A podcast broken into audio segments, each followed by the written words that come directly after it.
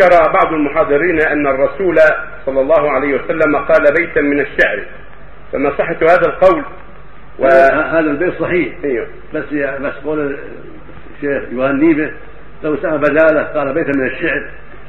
وقوله هل أنت إلا إصبع دميتي وفي سبيل الله ما لقيتي هذا قاله النبي صلى الله عليه وسلم ورواه مسلم في الصحيح. رواه مسلم في صحيحه لما أصابت نكبة في إصبعه ودميت قال هذا الشعر عليه الصلاة والسلام. قال بعضهم ولم يحفظ له بيت من الشعر سوى هذا البيت. لأن الله قال وما علمناه الشعر وما ينبغي له. فقال بعض المحدثين إنه لا يحفظ له بيت من الشعر مستقيم إلا هذا البيت الواحد. هل أنت إلا إصبع دميتي وفي سبيل الله ما لقيت؟